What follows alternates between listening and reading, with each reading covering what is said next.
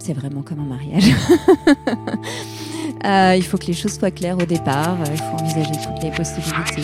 Bienvenue sur le podcast Yaniro. Je m'appelle Alexis Eve et deux fois par mois, je vais à la rencontre d'entrepreneurs qui choisissent, le temps d'une discussion, de retirer leur costume de super-héros pour parler avec leur cœur de Jedi. Là où les super-héros de l'entrepreneuriat sont infaillibles, les Jedi doutent, se trompent et bravent les mille turbulences de l'aventure entrepreneuriale. Formidable, je l'ai réfléchi pendant, longtemps. Yaniro, ce n'est pas qu'un podcast. En effet, nous organisons régulièrement des ateliers gratuits dédiés à l'impact de l'humain sur la croissance en start-up. Comment ne pas se faire bouffer par sa start-up? Que faire si mon associé vient de Mars alors que je viens de Vénus? Si ces sujets vous parlent, alors rendez-vous sur www.yaniro.co/events e v -E -N -T -S, pour assister au prochain événement. C'est le meilleur moyen pour aller plus loin, tout simplement et euh, on fait travailler des artisans à la demande, donc on n'a pas de stock. Je vous donne donc rendez-vous en vrai pour un prochain atelier Yaniro. Et en attendant, vous laisse avec ce nouvel épisode du podcast. Bonne écoute Bonjour Géraldine, comment vas-tu? Bonjour, ça va bien. Donc, euh, nouvel épisode du podcast Yaniro. Je suis ravi de te retrouver aujourd'hui. On est dans un, vraiment un très bel espace, euh, une fois encore. Et aujourd'hui, on va parler, euh, on a un peu préparé juste avant de lancer l'interview, sur d'un sujet qui est vraiment intéressant, qui va un peu explorer les barrières et les frontières de l'entrepreneuriat, parce que, une fois n'est pas coutume, on va aller un petit cran avant. Euh, avant mhm. le lancement de ta boîte. Euh, avant qu'on attaque euh, justement la discussion et qu'on parle de tout ça, peut-être aimerais-tu présenter donc Formidable pour ceux qui nous écoutent. Et en plus, c'est une boîte qui est, qui est, chère à mon cœur parce que j'aurais grand plaisir à passer par, par chez vous juste après l'interview. Avec plaisir. bah alors Formilab, c'est une entreprise qu'on a créée avec mon associé Jordan il y a trois ans et demi en mai 2016. Euh, Formilab est né de l'envie de, de, créer à travers un artisanat responsable. Euh, en fait, on propose à nos clients de donner vie euh, à leur créativité. Euh, grâce à l'artisanat, on est capable de répondre à des demandes sur mesure. Donc, on propose essentiellement du mobilier, des tables, des assises, des luminaires également. et on fait travailler des artisans à la demande. Donc, on n'a pas de stock. et donc, ben, nos clients peuvent créer la table de leurs rêves euh, sur, notre site. Euh, donc euh, voilà, on s'adresse essentiellement à des clients professionnels, des bureaux, des hôtels, des restaurants, également des particuliers. Alors, je, vais, je fais un petit mot en tant que particulier. je vous invite vraiment, vraiment à aller faire un tour, ne serait-ce que sur leur site ou bien dans le, dans le showroom pour en prendre plein les yeux, parce que c'est du très, très, très, très, très, très beau mobilier. Moi, j'ai un coup de cœur énorme sur les tables, et que ce soit en tant que Yaniro ou en tant que Alexis, je pense qu'il y aura à un moment donné une table formidable euh, pas, très loin de chez moi et je pourrai travailler dessus. J'espère. et, alors, et en plus de ça, pour une fois, ça nous permet de parler de quelque chose qui se touche, qui se sent. Alors, j'ai rien contre euh, le SaaS, le B2B euh, et les chatbots, hein, mais c'est encore plus simple de se mettre les deux mains dedans et on va voir que ça aura peut-être un, petit impact sur la réalité d'avoir une boîte B2C, B2B, mais avec un composante physique très forte, mhm. versus beaucoup de logiciels. Donc, Géraldine, de quoi est-ce que tu souhaitais qu'on parle aujourd'hui dans, ce nouvel épisode du podcast Yaniro? Bah alors moi, je serais, euh, ravie de, témoigner euh, finalement de l'avant euh, Formilab parce que formidable. Je l'ai, réfléchi pendant, pendant longtemps. Euh, j'ai une carrière de une quinzaine d'années euh, avant euh, le lancement de ma boîte. Donc, je ne suis pas de cette génération de 25 ans qui monte sa boîte juste après les études. j'ai travaillé voilà, dans des grandes entreprises, dans la mode, les cosmétiques. Et, finalement, j'ai mis beaucoup de temps à me lancer. Euh, et j'ai quand même, euh, euh, duré pendant, pendant 15 ans dans un métier qui me plaisait, qui était fun. créatif, international, mais, dans lequel je ne, ne m'épanouissais pas vraiment parce que tout simplement, ça manquait de sens pour moi et je voyais pas trop finalement où ça allait. Donc, mais j'ai eu beaucoup de mal à me lancer. Euh, j'ai eu beaucoup de mal à me lancer parce que c'est pas pas un exercice euh, facile, surtout quand on ne vient pas d'une famille d'entrepreneurs. Euh, mes parents sont profs, donc c'est pas forcément dans notre ADN, on va dire. Donc là, effectivement, moi je trouve ça, je trouve ça fascinant parce que c'est vraiment l'histoire de l'entrepreneuriat. Là, on, se rencontre. Euh, j'espère que j'aurai la chance de passer dans votre super showroom. Vous êtes 15 personnes à Formidable. Il y a 3 ans et demi, presque 4 euh, au compteur. Donc il y a mhm. beaucoup de choses que vous avez appris. Vous avez pu lever des fonds pour financer votre croissance. Et finalement, euh, bah, avant ça, il y a le jour 1 de Formilab. Et mm. avant le jour 1 de Formilab, il y a toute l'idée de bah, est-ce que j'ai envie d'entreprendre? Et si j'ai envie mm. d'entreprendre, c'est dans quoi? Et donc, euh, c'est un peu de ça dont on va parler. Mm. Ouais, jusqu'où il faut remonter? Euh, si, on, si on veut essayer de faire les choses bien, euh, selon toi, c'est quand un peu le, point zéro? Alors, mm. c'est pas, pas, très précis, c'est pas très grave, mais euh, du moment où tu t'es dit, bah, un jour, j'ai pas, j'ai peut-être envie de monter quelque chose à moi, ou bien, ou, alors dans l'autre sens, moi j'aimerais bien être sur ces aspects mobiliers, le beau, mm. l'artisanat. Enfin, où est-ce qu'il faut remonter selon toi? À, bah, à longtemps finalement, parce que euh, je pense que je me suis bien posé euh, la question pendant une dizaine d'années avant d'y aller. Donc euh, on va peut-être remonter en, 2005. très rapidement, finalement, après avoir pris mes responsabilités de chef de produit à l'époque, j'ai vite réalisé que, que voilà, ça me plaisait, mais, mais que finalement, c'était pas ça qui, qui, allait donner un sens à, à ma vie. donc mmh. j'ai peut-être j'avais peut-être trop d'ambition par rapport à mon travail, mais pour moi, c'était, euh, c'était important de, savoir pourquoi je faisais tout ça. Mais donc, j'ai, bien mis, je pense, une dizaine d'années finalement à, vraiment vouloir me lancer. Euh, c'est d'abord l'envie d'entreprendre plus que l'idée euh, qui est arrivée. D'ailleurs, avec Jordan, on avait eu un premier projet d'entreprise toutes les deux en 2008. qui tournait autour du sur-mesure, mais là c'était de l'art et pas de l'artisanat. Donc l'idée c'était de, rendre l'art plus accessible. Donc c'était euh, assez proche finalement de ce qu'on a fait finalement euh, quelques années plus tard. On l'a pas fait à l'époque, alors qu'on a quand même passé un an, un an sur le projet en parallèle de notre, de notre boulot parce que c'était pas le moment personnellement et, et c'était pas grave. ça nous a donné envie, on l'a pas fait, on n'a pas osé passer le pas, c'était pas le moment c'est pas pour ça que c'était pas euh, toujours euh, dans, mon esprit et dans celui de Jordan. Alors, donc là, les auditeurs attentifs ont bien commencé à repérer un personnage qu'on va entendre plusieurs fois, donc Jordan, qui mhm. était euh, amie, collègue, future cofondatrice de Formilab et donc mm, deuxième cerveau de cette première réflexion d'entreprise. Complètement, oui, avec Jordan. Donc, nous sommes des, amis, on va dire que c'est ma meilleure amie. On s'est rencontrés à Dauphine, il y a quelques, quelques dizaines d'années. et, euh, et, voilà, on, est, on a toujours été très proches. Euh, et, cette première expérience professionnelle dans le monde des cosmétiques, on l'a vécue ensemble dans la même entreprise. Donc plus qu'une amie, c'est aussi euh, une personne que j'ai côtoyée tous les jours pendant, pendant de nombreuses années. Et, avec laquelle, je pense, on partage aussi les mêmes méthodes de travail. Ça explique aussi pourquoi il était évident pour nous de, de travailler ensemble dans le cadre d'une création d'entreprise. Et alors donc, si on se penche sur euh, ce, point zéro, mm. euh, on, va mettre un peu les, les, comment dire, les pieds dans tes chaussures de l'époque.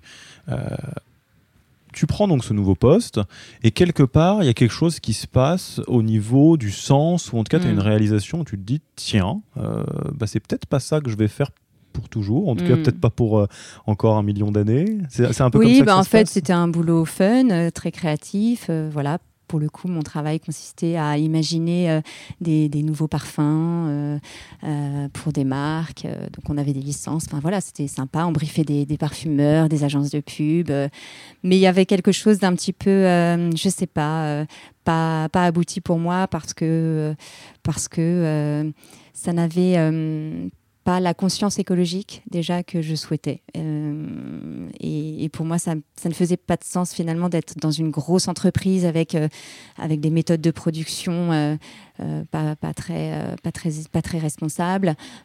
finalement, de vendre des produits comme du parfum ou des produits de maquillage dans, dans lesquels parfois il nous arrivait de d'embellir la réalité, on va dire.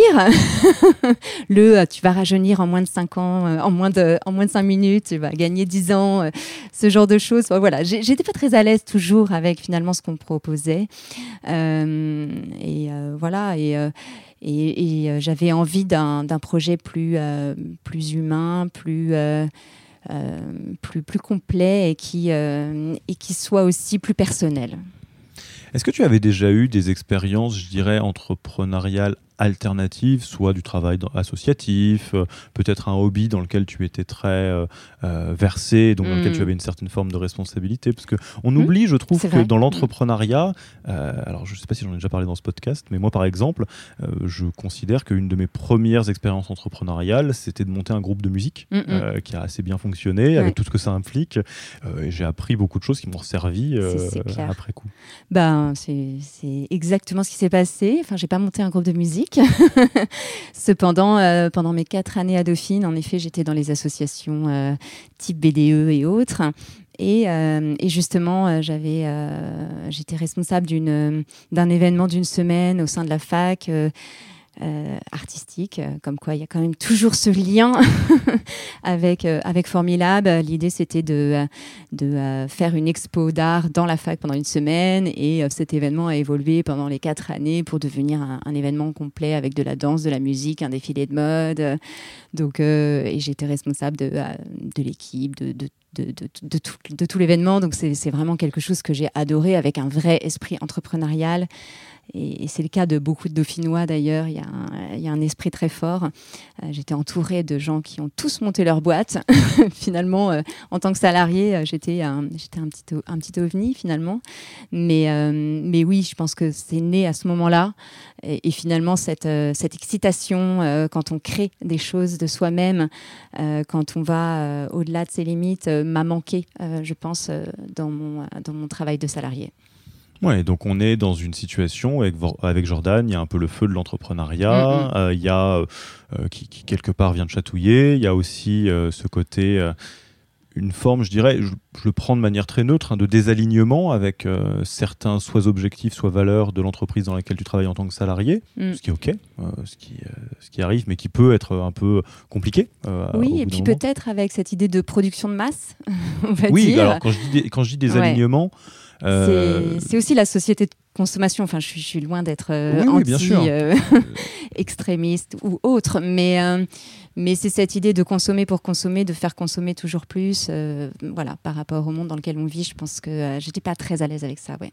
J'en profite et pour ceux qui sont attentifs, on en parle dans le livre qu'on a récemment écrit, donc de Human Factor. Euh, petit moment psychologie, c'est ce phénomène qui est donc effectivement un peu compliqué et qui amène beaucoup de gens à monter leur boîte ou en tout cas à changer mm. de, projet. ça s'appelle la dissonance cognitive. C'est mm. globalement quand on se sent désaligné au quotidien entre ce qu'on dit et ce qu'on fait ou quelque chose mm. comme ça. Un exemple classique et un peu bas niveau de dissonance cognitive, c'est si vous dites que vous commencez un régime ou à faire du sport et que vous le faites pas. Hmm. Vous vous sentez un peu mal dans vos baskets, vous dites ah tiens je devrais le faire, je me sens mal. Bah, c'est un petit peu pareil effectivement si vous avez euh, hmm. des convictions très profondes sur une valeur X ou Y et que l'entreprise a quelque chose d'un peu orthogonal par rapport à ça, c'est de la faute à personne, mais au quotidien bon c'est un peu désagréable, c'est un hmm. peu désalignant on va dire.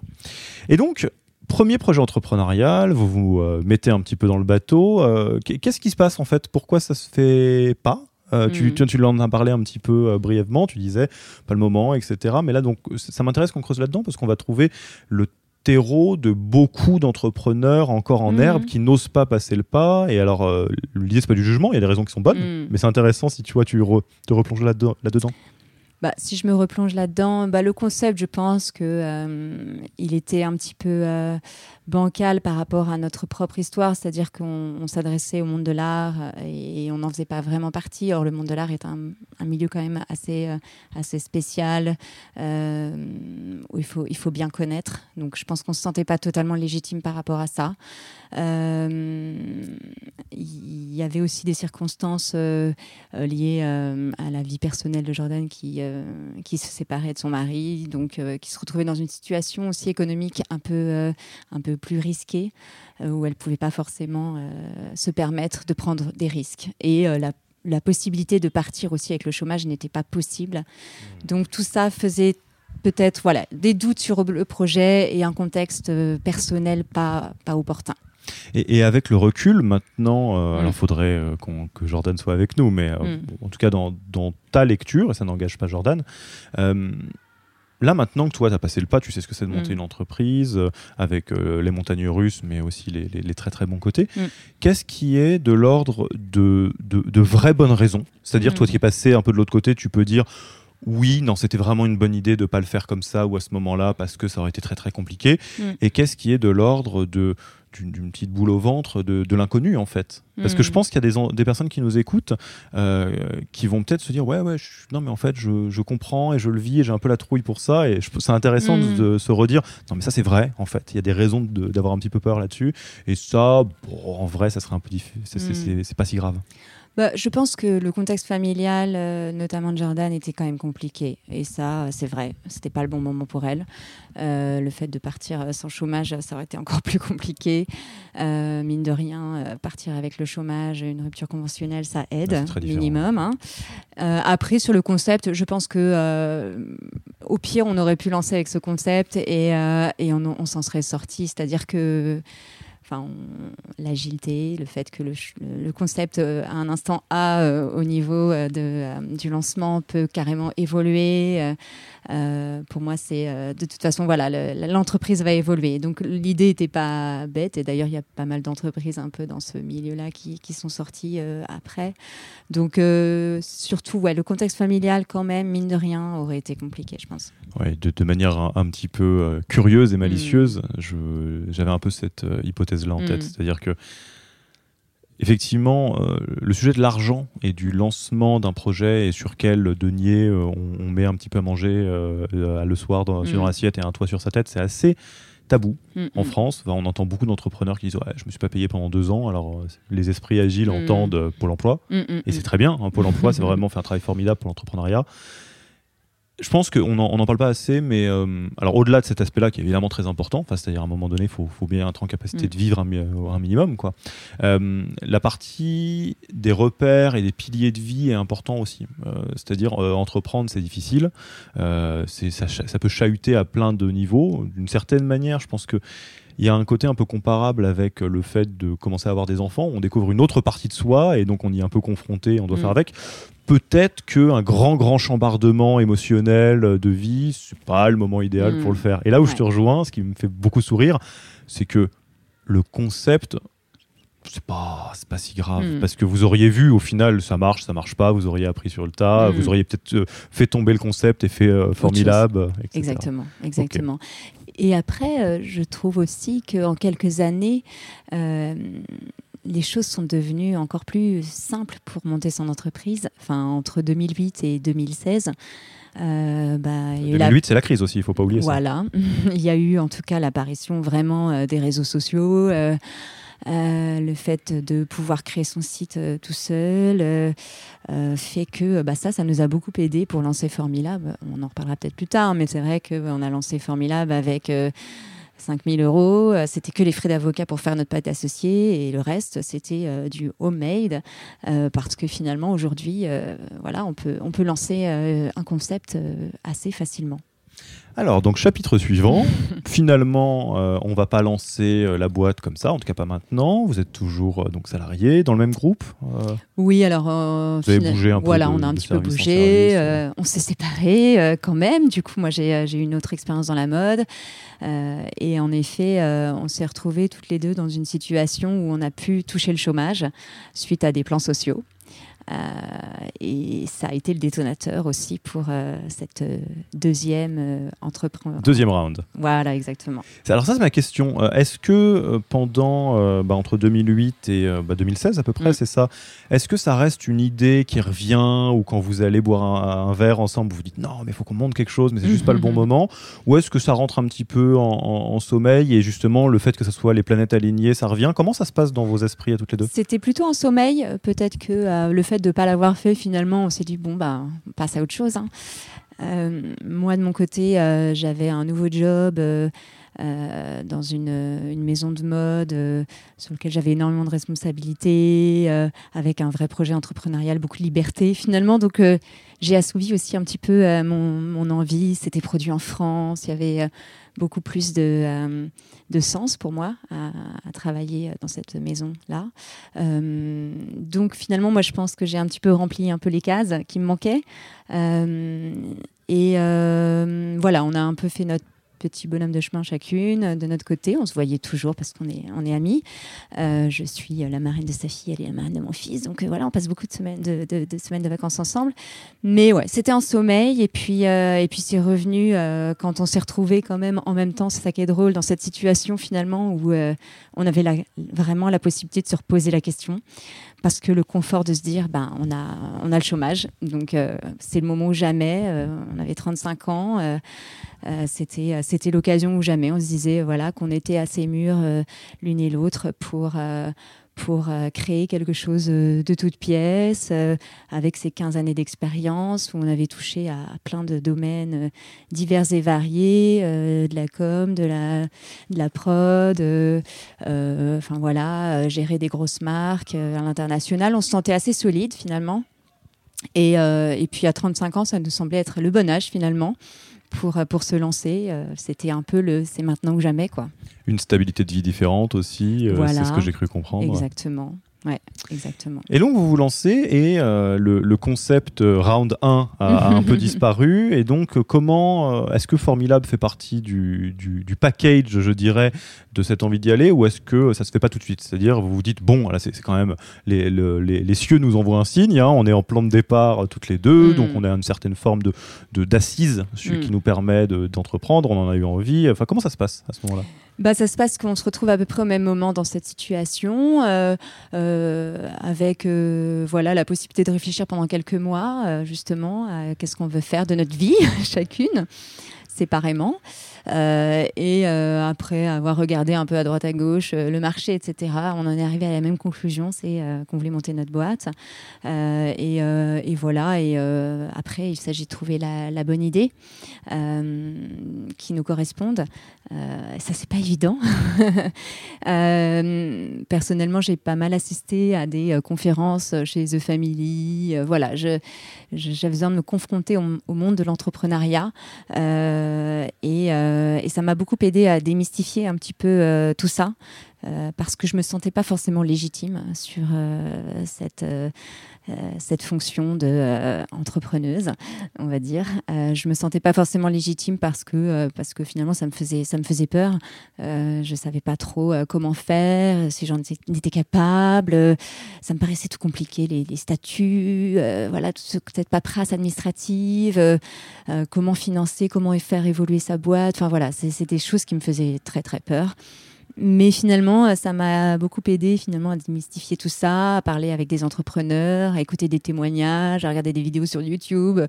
Euh, c'est pour ça aussi que je, je disais que j'étais contente de témoigner aujourd'hui parce que parce que voilà, ce stress un peu euh, de avant, je l'ai connu et, et, je me suis posé beaucoup beaucoup de questions et finalement, je me suis rendu compte que en prenant les choses les unes après les autres, on y arrivait sans être des super héros, euh, finalement, euh, rien n'est très compliqué. Il y a beaucoup de choses nouvelles, euh, mais mais rien n'est compliqué. Donc il faut juste il faut juste avoir la tête bien faite et puis et puis voilà. Mais sans en arriver directement à la conclusion. En tout cas, voilà, l'idée est arrivée parce que aménagé ma nouvelle maison et que en effet j'ai rencontré un problème au niveau de ma table de salle à manger parce que je trouvais que l'offre était un peu redondante, pas très excitante et que et que j'avais flashé sur une belle table euh, vue sur Pinterest en bois massif, authentique, euh, voilà, qui faisait pas du tout euh,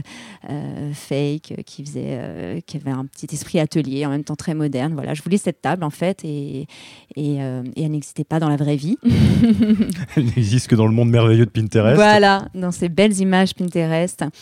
Et, et voilà, je suis assez débrouillarde, par du bouche-oreille, j'ai fini par faire appel à un artisan, mais j'ai réalisé en discutant à droite à gauche que, euh, que j'étais pas la seule à, avoir ce, genre de problème, que, euh, time. Que euh, finalement l'artisanat aussi auquel j'avais beaucoup touché dans la maison de mode dans laquelle j'étais et qui était un milieu qui me, qui me fascinait totalement, avait vraiment beaucoup de sens pour rendre le sur-mesure accessible, cette notion d'authenticité, de production main locale, voilà, fait rêver, me faisait rêver et, j'en ai parlé à Jordan et, et, en fait on a commencé à réfléchir au concept de Formilab.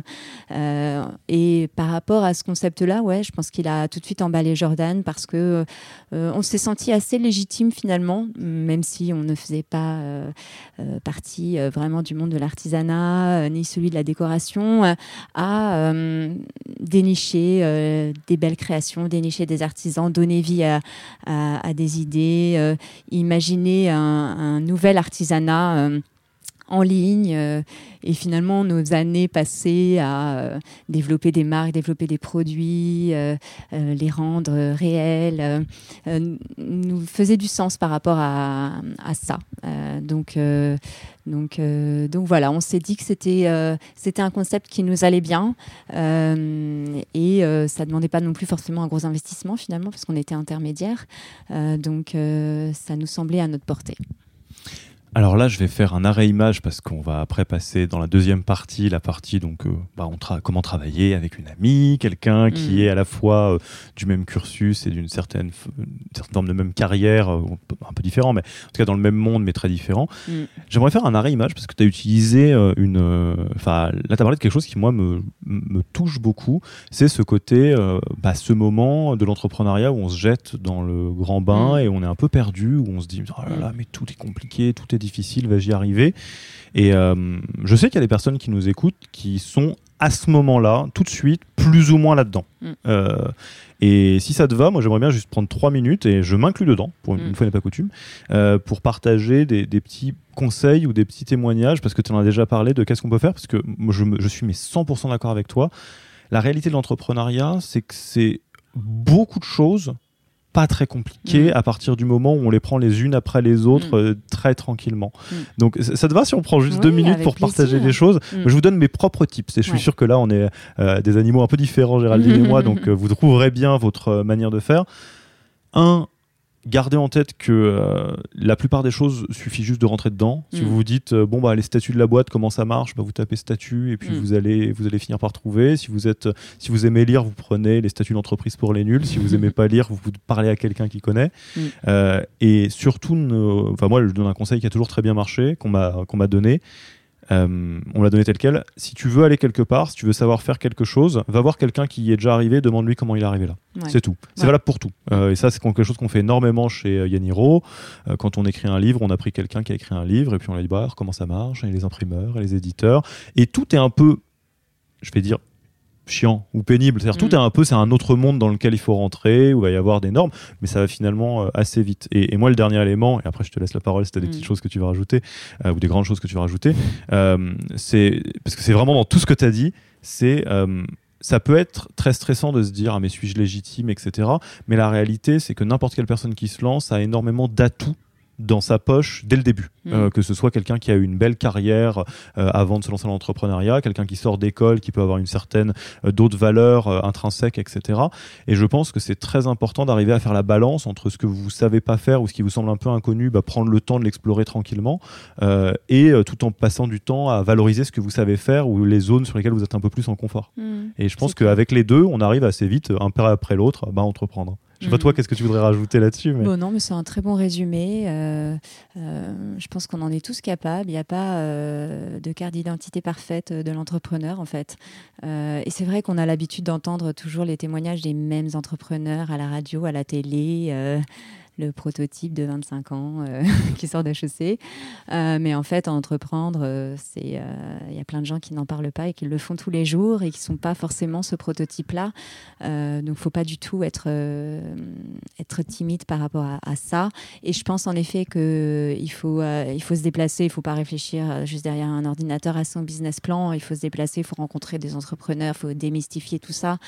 Il faut le rendre tangible en fait. Il faut passer du OK, pourquoi ça me fait peur? Alors là, on peut lister à la limite les choses et concrètement s'attaquer à chaque, euh, mot euh, l'un après l'autre et on se rend compte que, euh, que, c'est faisable. quoi.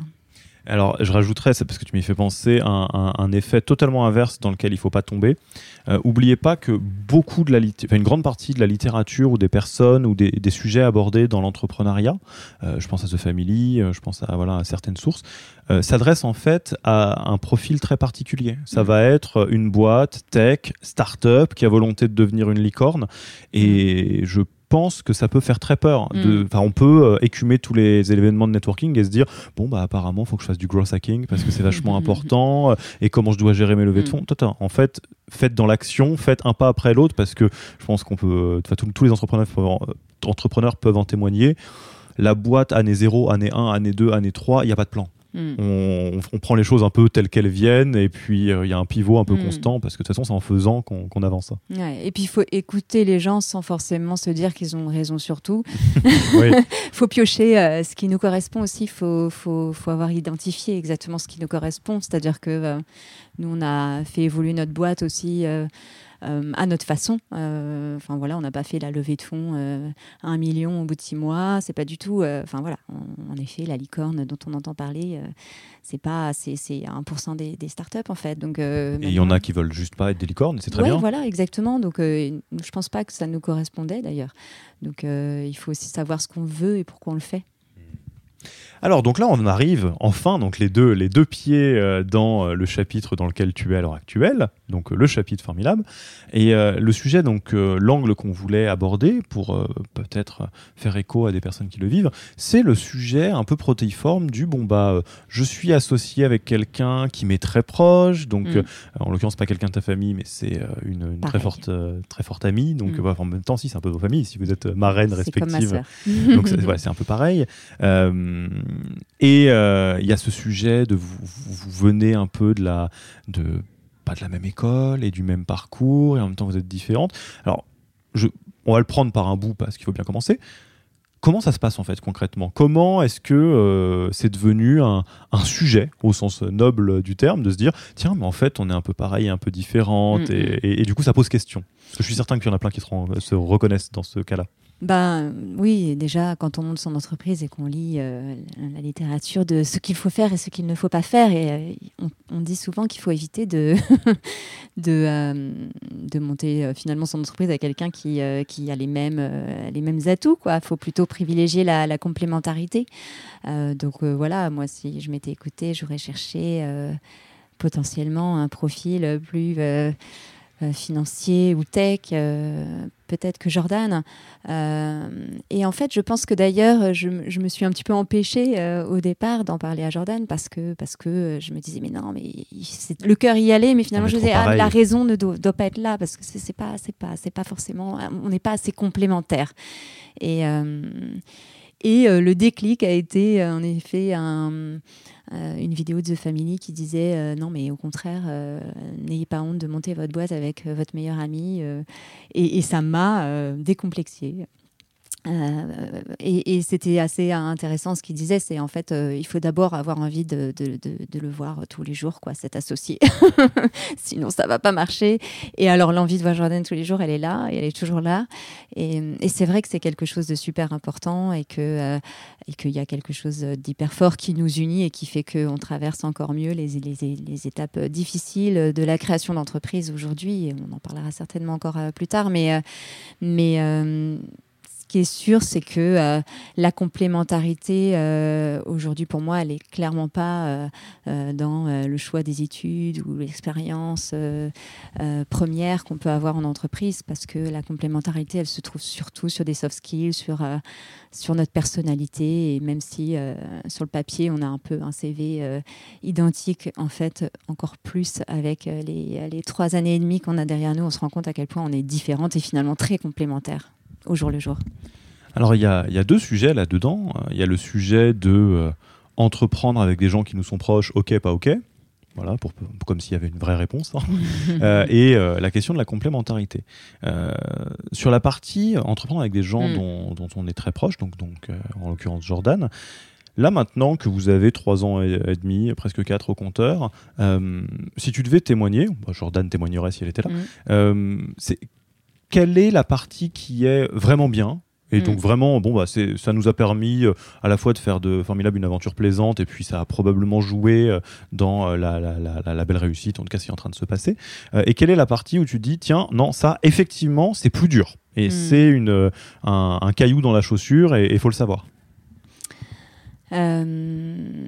Alors, entreprendre avec quelqu'un qui est proche, ça se prépare aussi. en l'occurrence, on a fait un pacte d'associés et ça c'est très important. C'est ce, qu'on recommande aux, aux, personnes qui ont envie de monter leur boîte ensemble. C'est important. C'est un peu comme un mariage. c'est vraiment comme un mariage. il faut que les choses soient claires au départ. Il faut envisager toutes les possibilités quand même dès le départ. Et pour nous, c'était hyper important parce que parce que euh, on voulait pas euh, se retrouver dans une situation euh, compliquée et, on voulait absolument pas, avant tout, casser notre amitié. Ça, c'était ce qu'il fallait absolument préserver. et ensuite, qu'est-ce qui est bien dans le fait d'être amis ben, C'est finalement, bah déjà, voilà, on partage, on partage des valeurs communes. le fait mine de rien, d'avoir euh, un peu les mêmes méthodes de travail fait qu'on se comprend très bien dans le travail aussi. Euh, euh, on a, le, même dynamisme, le même, la même non-peur d'avancer. voilà, voilà on, on, se retrouve vraiment dans notre façon d'avancer ensemble. Euh, et puis surtout, euh, on discute librement finalement. Euh, on se dit un peu tout. Parfois, on met du temps à se le dire et, il est arrivé des moments plus difficiles que d'autres ou dans des moments de stress où on avait beaucoup trop de boulot, on prenait pas le temps de se parler. Et en fait, bah, c'est comme en couple. Hein. Quand on prend pas le temps de se parler et que euh, on se fait des montagnes tout seul euh, dans notre cerveau, et puis ça monte euh, jour après jour, et puis et puis on finit par lancer une phrase inopportune qu'on regrette. Et en fait, et en fait, à chaque fois qu'on a pu finalement avoir des moments un peu plus tendus entre nous, on s'est rendu compte que c'est parce que ça faisait un mois qu'on s'était pas parlé, quoi pas parler, ça veut dire euh, pas parler vraiment, quoi. Ça veut dire euh, s'asseoir dans un endroit euh, toutes les deux, un café, et prendre une heure ou deux par semaine. C'est absolument indispensable en fait, parce que il faut qu'on soit toujours aligné finalement sur sur nos doutes, sur sur sur ce qu'on veut. et, et voilà. Enfin, c'est bête et méchant, mais mais la communication avant tout, quoi. Alors, ce, que tu me dis, ça me fait penser à. Je suis 100% d'accord. Hein. Enfin, évidemment, c'est. Euh, faisons un petit zoom sur les règles un peu édictées, les tables de loi de l'entrepreneuriat, mm. notamment celles-là. On va pas les faire toutes, mais. Euh, pourquoi C'est quoi le sous-jacent à euh, bah idéalement c'est bien de ne pas travailler avec quelqu'un qu'on connaît, euh, etc. Le sous-jacent c'est bien évidemment de ne pas rendre les choses plus compliquées euh, avec une relation soit sentimentale, soit amicale, soit des fois familiale qui pourrait être cassée. oui, c'est dans le champ, oui, ça fait partie des choses. Comme tu l'as dit, vous y avez mis une attention très particulière en construisant un pacte d'associés qui était très attentif, en disant bah, qu'est-ce qui se passe si X, Y, Z? Mm. Et après, il y a quelque chose de l'ordre de éviter euh, éviter de fusionner des choses qui n'ont pas lieu d'être fusionnées, euh, de mm. type euh, reprocher des choses qui sont sur le plan professionnel alors qu'on est dans un environnement personnel ou inversement. Et ça, euh, bah, malheureusement, et je, vais dire quelque chose qui est un petit peu clivant, oui, je pense qu'à la fin se retrouve la question générale dans n'importe quelle relation humaine, qu'elle soit professionnelle ou pas, de la communication, de l'acceptation de l'autre un peu tel qu'il est, mm. et d'arriver à, à, être sur un mode constructif plutôt mm. que offensif l'un vers l'autre. Parce que mm. la réalité, moi, je, je, je ne vais pas les citer évidemment, mais je connais euh, différentes configurations de. Enfin, il y a des personnes qu'on accompagne qui sont des configurations un peu différentes, soit des, euh, des frères, soit des, euh, des, des, personnes qui sont en relation maritale, soit. On a à peu près tous les cas de figure, mm. et dans certains cas, c'est des problématiques de, désalignement entre associés. Mm. Mais dans beaucoup de cas, quand on creuse un peu, quand on les accompagne, on se rend compte que la relation avait quelque chose d'un peu bancal ou d'un peu avec beaucoup de non-dits ou beaucoup de violence dans toutes les zones de toute mm. façon et que là, le, le, finalement l'entrepreneuriat a été un catalyseur ou est venu rajouter mm. une couche mais ça change rien euh, au fait que bah oui euh, une amie euh, s'il y a quelque chose à lui reprocher ou en tout cas il y a quelque chose qui, qui coince bah faut en parler il y a que comme ça que ça se que ça se travaillera etc etc mm. donc après ce qui est dur à gérer parce que bon ça c'est la règle mais ce qui est dur à gérer c'est les moments de tension forte quoi c'est les moments de stress et on les voit pas toujours arriver en fait on se rend pas forcément compte qu'on est dans un état tendu et que et qu'on n'est pas au top de notre maîtrise de soi. et, et c'est vrai que c'est dans ces cas-là que parfois on peut se faire du mal en fait. Donc gérer ses émotions pour moi c'est c'est un, un, un, sujet pour moi. Gérer mes émotions qui est beaucoup plus fort depuis que je monte ma boîte, euh, depuis que j'ai monté Formidable. Quoi. Je, je, le, vivais que très peu avant. Mais on passe vraiment par des, euh, zones de stress fin, extrêmes qui font que euh, faut, prendre du recul, faut, faut, souffler, il faut relativiser, d'autant plus euh, les choses et, se forcer à rester souple et à l'écoute et c'est pas toujours évident. Et c'est pas toujours ah non, mais c'est même très difficile. Mais euh, pour, euh, alors peut-être pour toi et pour ceux qui nous écoutent, celles qui nous écoutent qui sont dans le même cas de figure, nous on a globalement deux choses qu'on préconise et sur lesquelles on travaille, qui sont c'est pas rocket science, hein, mais c'est des choses qui marchent très bien.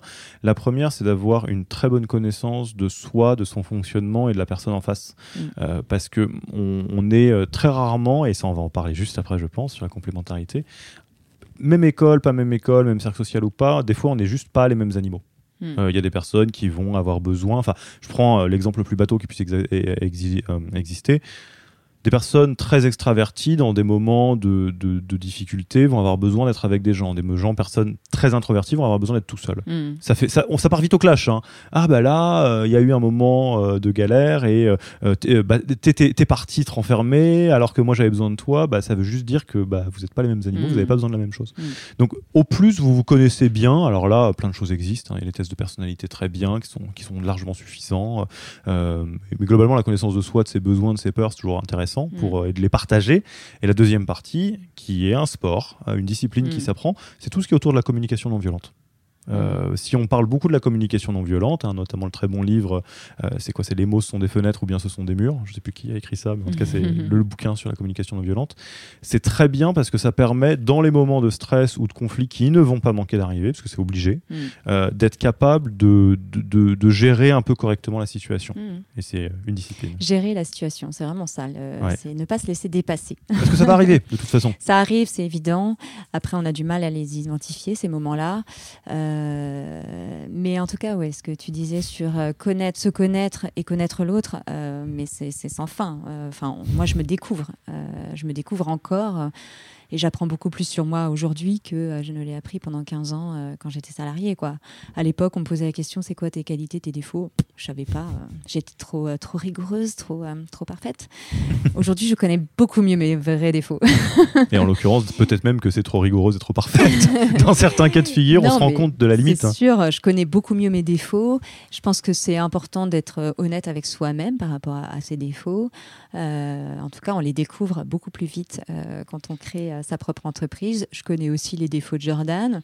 Euh, je reconnais énormément aussi ses qualités. Et, je pense que le fait de, de, de, la connaître mieux, de me connaître mieux aussi aujourd'hui, fait qu'on a on, trouve de mieux en mieux notre équilibre, en fait, toutes les deux.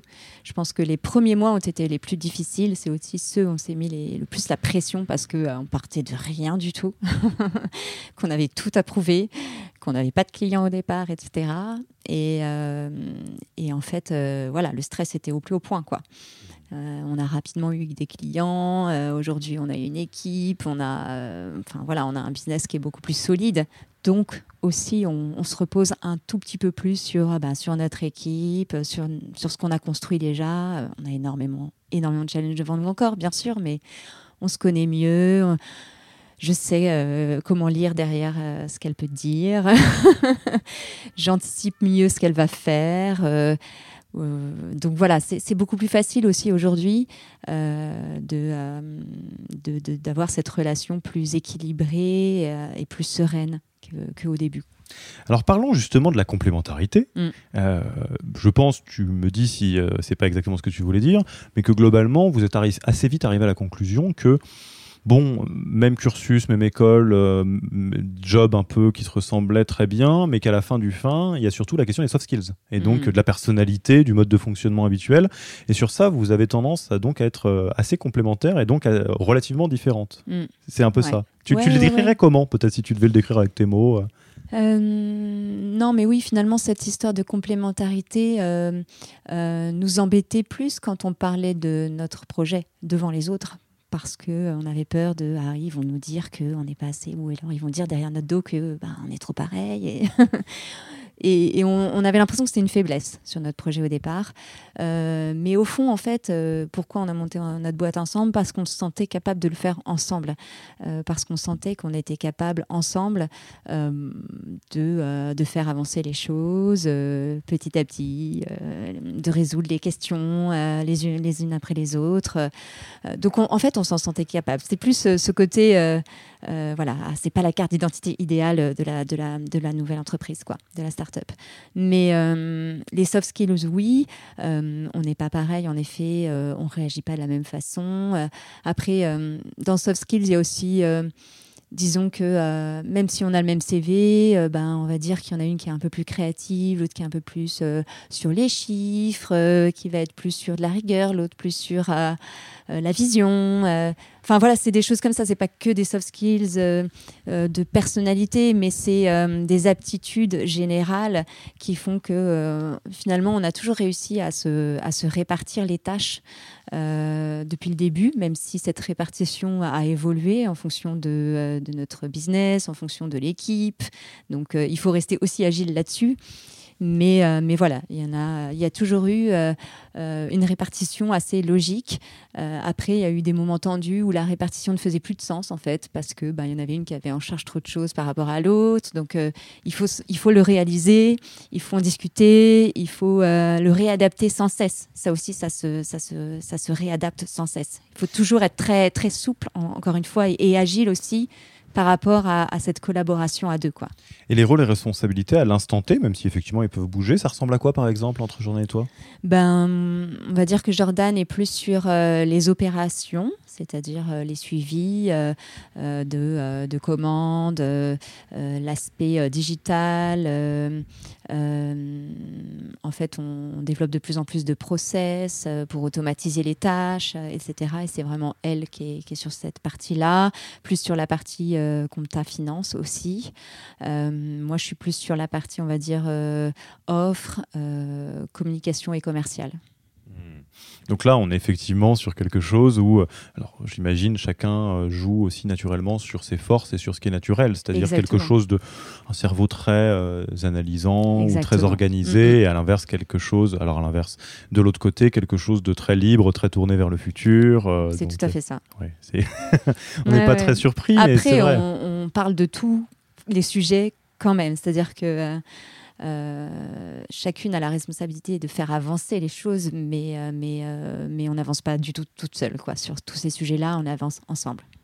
Et, tu disais qu'au début c'était un petit peu plus compliqué, où il y a eu des moments un peu plus compliqués. Est-ce qu'il y a eu des moments, alors si c'est pas le cas, tu, me diras que non, hein, mm. où bah, quelque part, sur, dans, dans, le partage de vos responsabilités, au-delà du fait que c'était pas équitable à des moments clés, parce qu'il y en avait une qui en, avait trop euh, dans sa mm. banette, euh, est-ce qu'il y a eu des moments où vous vous êtes dit, non mais là je suis complètement pas à ma place, ou alors à l'inverse, il y avait, euh, sur ce sujet-là, où il y en avait une qui regardait un peu dans le territoire de l'autre en se disant, moi j'aurais pas fait comme ça, enfin, des moments où quelque part, moi c'est l'analogie que je préfère, mm. bah, sur le terrain de, de, sport, soit vous jouiez pas exactement au même sport, soit vous étiez pas exactement à la bonne position, mais en gros il y avait quelque chose qui a optimisé là-dessus. Je sais pas si tu vois ce que je veux dire n'y a pas eu trop de moments comme ça. Euh, euh, on va dire que euh, il y a eu des moments où peut-être que Jordan a trouvé que je me mêlais un peu trop de ses affaires et en fait et en fait c'était pour moi un problème de communication d'être au courant ce genre de choses peut-être. Moi j'ai toujours besoin de, comprendre tout ce qui se passe. C'est pas une histoire de contrôle mais c'est plus de, de savoir. Mais non il n'y a pas eu de problème particulier par rapport à ça non c'est pourquoi est-ce que je présente ce sujet-là? Parce que hum, un point donc euh, dont on peut parler, pour pareil, celles et ceux qui nous écoutent qui sont dans ce mm. cas de figure, on, fait beaucoup l'éloge de la, la, diversité, de la complémentarité, et donc ça se retrouve aussi beaucoup par je sais pas si c'est les soft skills, mais en gros le naturel. Enfin, c'est-à-dire mm. on est tous câblés d'une certaine manière. Enfin, euh, vous voulez faire un test, par exemple, pour savoir euh, différencier deux personnes. Il y a des personnes qui sont très bonnes dans euh, inbox zéro, qui ont tous leurs mails traités, zéro notification, et c'est très naturel. Et des personnes qui sont très libres, où il y a beaucoup de notifications partout, mm. et l'organisation existe, mais elle est mm. très personnelle. Et ça, alors je peux vous dire que c'est quasi indépassable et c'est pas grave. Hmm. C'est-à-dire, euh, si vous voulez rendre la- les personnes très malheureuses, vous proposez à la personne à inbox zéro de se dire non mais lâche un peu trop, lâche prise. euh, bah non, elle est pas comme ça. Et à Hmm. l'inverse, vous demandez à la- l'autre personne mais tu devrais t'organiser. Non, elle a sa propre organisation. Hmm. Et euh, donc la complémentarité c'est très bien parce que ça évite les angles morts. Euh, ça permet de- d'avoir des manières de penser, de voir les choses très différentes. En général, la stratégie, on la fait quand même avec tous les associés, donc euh, ça évite les choses. Il y a quelque chose qu'on ne dit pas assez, donc c'est que euh, dans certains cas de figure, la diversité, la complémentarité, bah, ça se bosse. hein.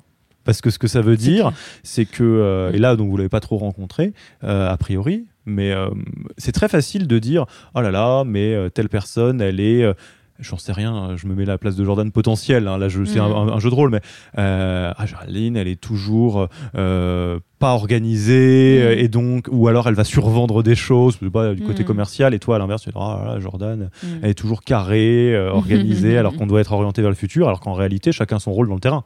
Et c'est bien de jouer son propre rôle. Mais ça se travaille en effet, la se bosse, complémentarité. Ça se, ça se travaille et ça s'adapte en fonction de son business.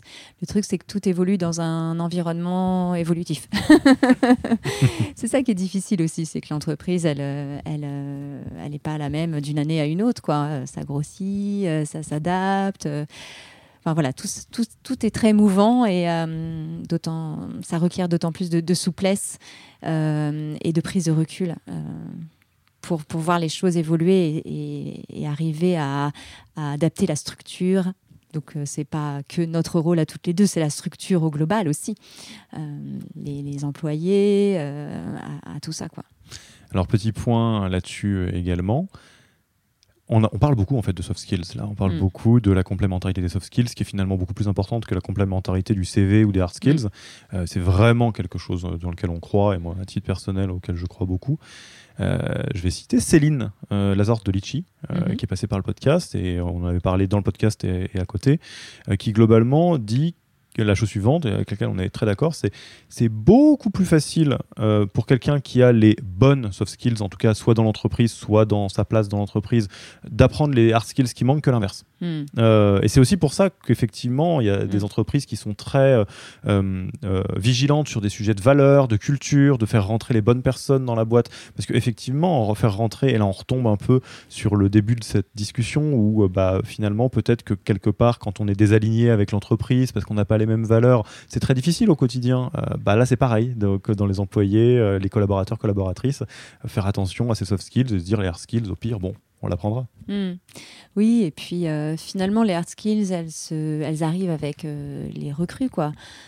Ce qu'on voit, c'est qu'au début, il faut savoir tout faire, euh, qu'on ait le couteau suisse, il faut savoir faire de la compta, un peu de, un peu digital, euh, du, blogging, du commercial, euh, euh, un peu de tout, quoi. Euh, et nous sommes toutes les deux des très bonnes généralistes aussi, c'est ça qui fait que euh, euh, on a pu en arriver là.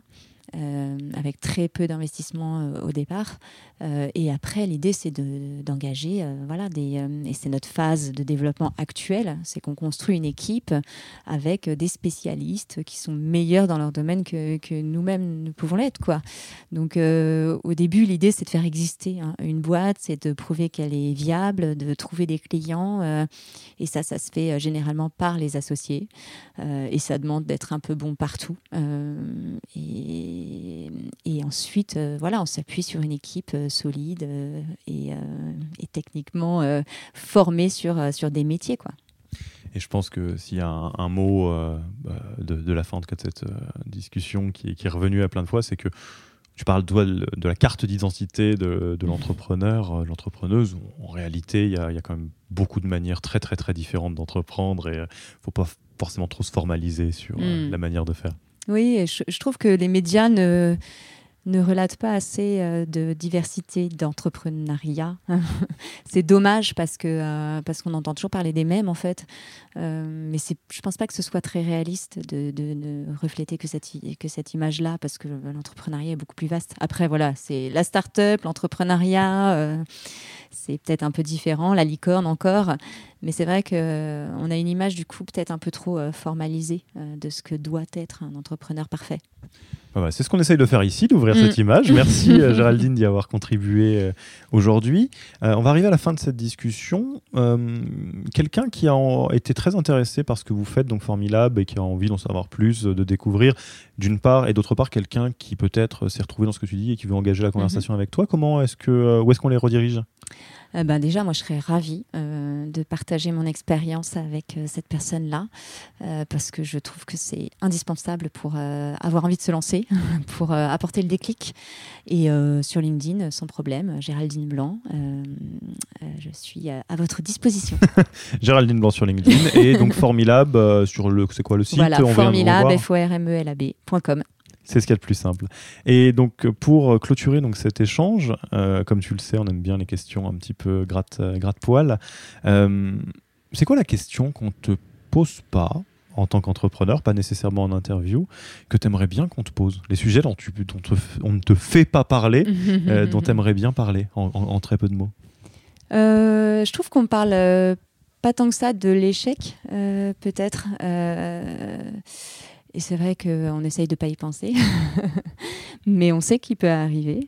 Euh, et c'est vrai que les quelques témoignages que j'ai déjà entendus sur, euh, sur des échecs, euh, je trouve que c'est vraiment très enrichissant. et d'ailleurs, c'est souvent des personnes qui, qui développent leur deuxième start-up après, parce que c'est pas parce qu'on a un échec une fois qu'on ne peut pas créer deux fois, trois fois. donc ouais, on ne parle pas beaucoup de l'après, potentiellement. Mm. Et donc sur ça, je vous renvoie à ceux qui écoutent. On a fait une hors-série sur euh, l'échec avec nos amis des rebondisseurs français.